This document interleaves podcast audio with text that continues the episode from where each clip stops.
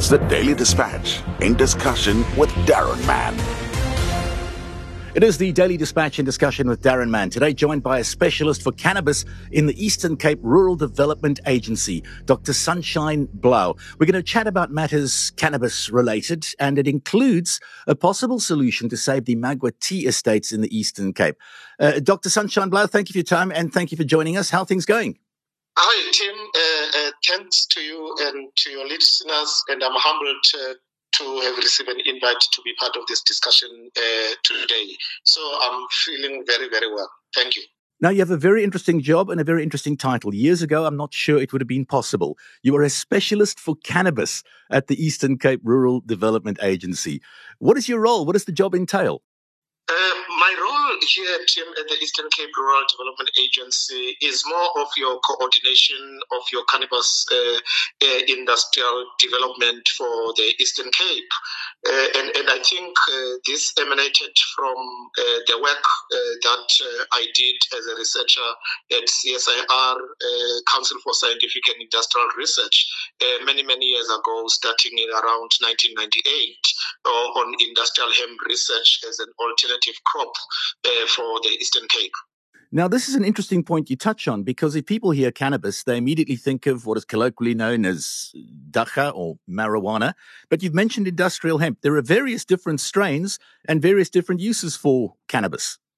Uh, that's correct. Uh, uh, uh you know, uh, and, and, and I think for your listeners, uh, you know, uh, cannabis is one single species. Uh, within that species, we have got uh, variants uh, in terms of the seeds, uh, you know, that uh, give or express a certain attribute. example, you know, in dagga uh, marijuana is a cannabis species uh, that has a high, what I called your delta 9 THC, which is your psychoactive you know, compound. The narcotic. Uh, that has the intoxicating effect when you smoke it. Uh, so we, we're talking of, uh, you know, percentages uh, of uh, upwards from 10 to up to 28 percent. Uh, and whilst we talk of industrial hemp, recently in South Africa, the National Department of Agriculture in October of 22 October year 2022, it amended what we call a Plant Improvement Act to recognize for the first time uh, in South Africa a variant of cannabis that they declared as a hemp uh, and that it should contain a 0.2% uh, THC. So a very uh, insignificant uh, uh, percentage of the intoxicating uh, psychoactive ingredient. What do we use industrial hemp for? Is it viable? Is it becoming viable? Is it going to make a difference, particularly in terms of the economy in the Eastern Cape? The studies that we undertook uh, when uh, it was not, uh, uh, you know, a topical issue. Uh, the Eastern Cape provincial government, uh, I would say, it had foresight to collaborate in 1999 with the CSIR and your Agricultural Research Council, you know, to investigate whether the Eastern Cape has got the perfect agri-climatic conditions for growing of your industrial hemp. Uh, and those studies, uh, you know, proved that our climatic conditions are perfect for growing uh, industrial hemp uh, compared to other localities here in South Africa.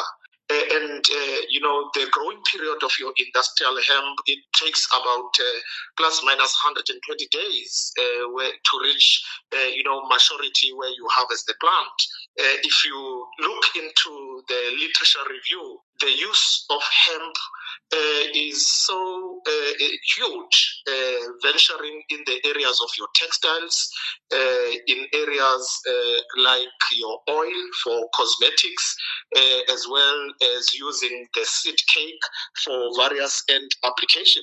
So this is a, a, plant that is well established in the northern hemisphere in countries like your Canada, China, France, and Germany. So for the Eastern Cape that has got massive tract of lands that are not cultivated, uh, hemp is one of the perfect choice for crop rotation. It's a high value crop and it will lead, uh, you know, to the industrialization of the province, sure. uh, other sectors. Now, identifying hemp as a pos- industrial hemp as a possible solution to economic woes is one thing, but then exploiting and developing it is another. How far are we along the road of doing that? Uh, I would say here we don't have to reinvent the wheels. There are pockets of excellent or industrial base already that exist uh, here in the Eastern Cape. Uh, you might be surprised if, say, if you look at your hemp for the use uh, in terms of your automotive uh, component application, uh, to tell you that uh, to date, if you go to the East London Industrial Development Zone, there is a company called Young Fern. it's already producing your interior uh, automotive panels uh, for use by one of the biggest OEMs here in South Africa. Wow. Uh, so already there's that, uh, you know, secondary industrial base that uh, currently exists uh, that we just need to feed and establish those primary processing that feed to an already existing, you know, companies. another example here in Eastern Cape, we have got Da Gama Textiles. Uh, Da Gama Textiles have been here for many, many years, employing quite a number of people. And you could use uh, hemp, uh, you know, together with cotton to develop your apparel. So already you have an industry base that is in place. Our responsibility is to look at those gaps that currently exist. And you want to ask, what are those gaps?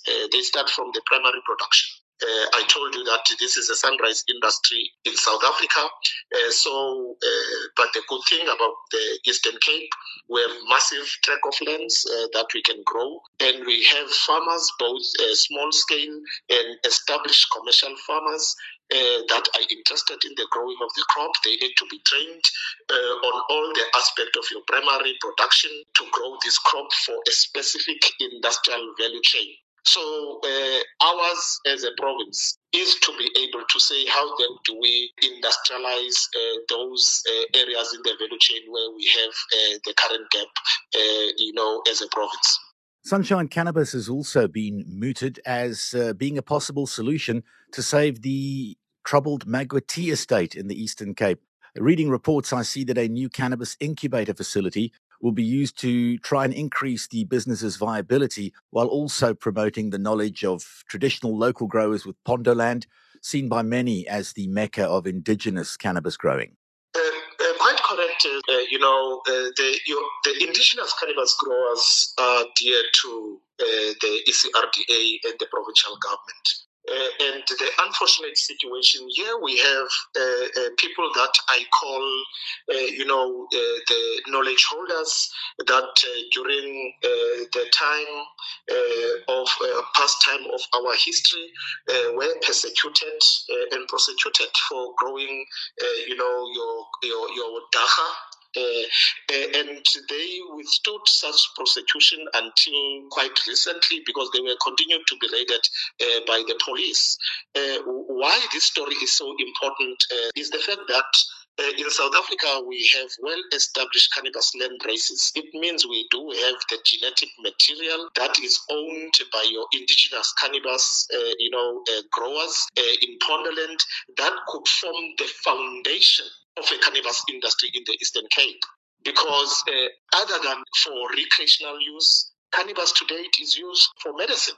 And if you look into the profile of our land race uh, in terms of the medicinal benefits uh, that uh, one can derive from, we are sitting in what I would call your, your, our green gold.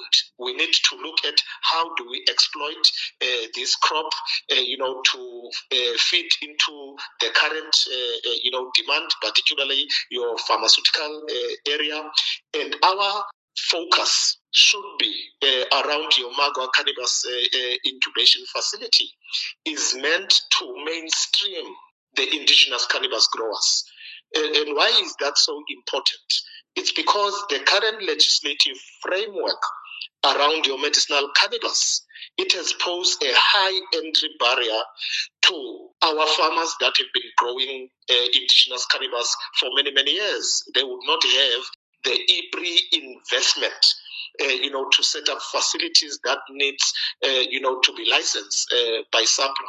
Uh, uh, and in this way, uh, the ECRDA, the provincial government, is trying to level the playing field to ensure the full participation of the indigenous growers in the cannabis economy. You would ask, you ask, how does it link to the Magwa tea? The South African government in 2011, they passed what we call it's a bioeconomy strategy in the bioeconomy strategy, uh, there is one particular uh, area of interest uh, uh, on how you can use our rich plant biodiversity, extract chemical compounds of high value to feed it into the pharmaceutical market. Within the Magwa tea, there are these uh, chemicals of high value. It, they are called your active pharmaceutical ingredient uh, and that's why Magwa tea tastes the way it is. Uh, and Walter Sisulu has done some research to look at the medical benefit of the Magwa tea. And that medical benefit arises out of a certain specific chemical compound that could then be extracted and combined with the extract from your cannabis and uh, to develop a new product for the treatment of your different, uh, you know, uh, medical ailments. So that's how the two converge and how, uh, you know, uh, we can contribute in turning around, uh, you know, the uh, tea estate to find other high-end use of the tea extract in areas of your cosmetics, in areas of your medicine. Today, the focus was on how to use the tea extract for as a tea to drink uh, and nothing more.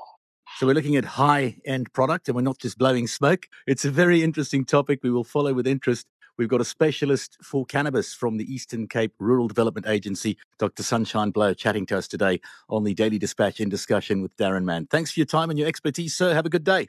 Thank you so much for affording the ECRDA for opportunity to engage on this very important matter. We will continue uh, to engage uh, with you uh, to, uh, uh, you know, share the developments uh, that the ECRDA and its partners in the province are making into positioning the Eastern Cape as a cannabis industrial hub. Thank you so much, Daron, for the invite. 100%. Thank you so much. We look forward to it. That was the Daily Dispatch in discussion with Daron Mann.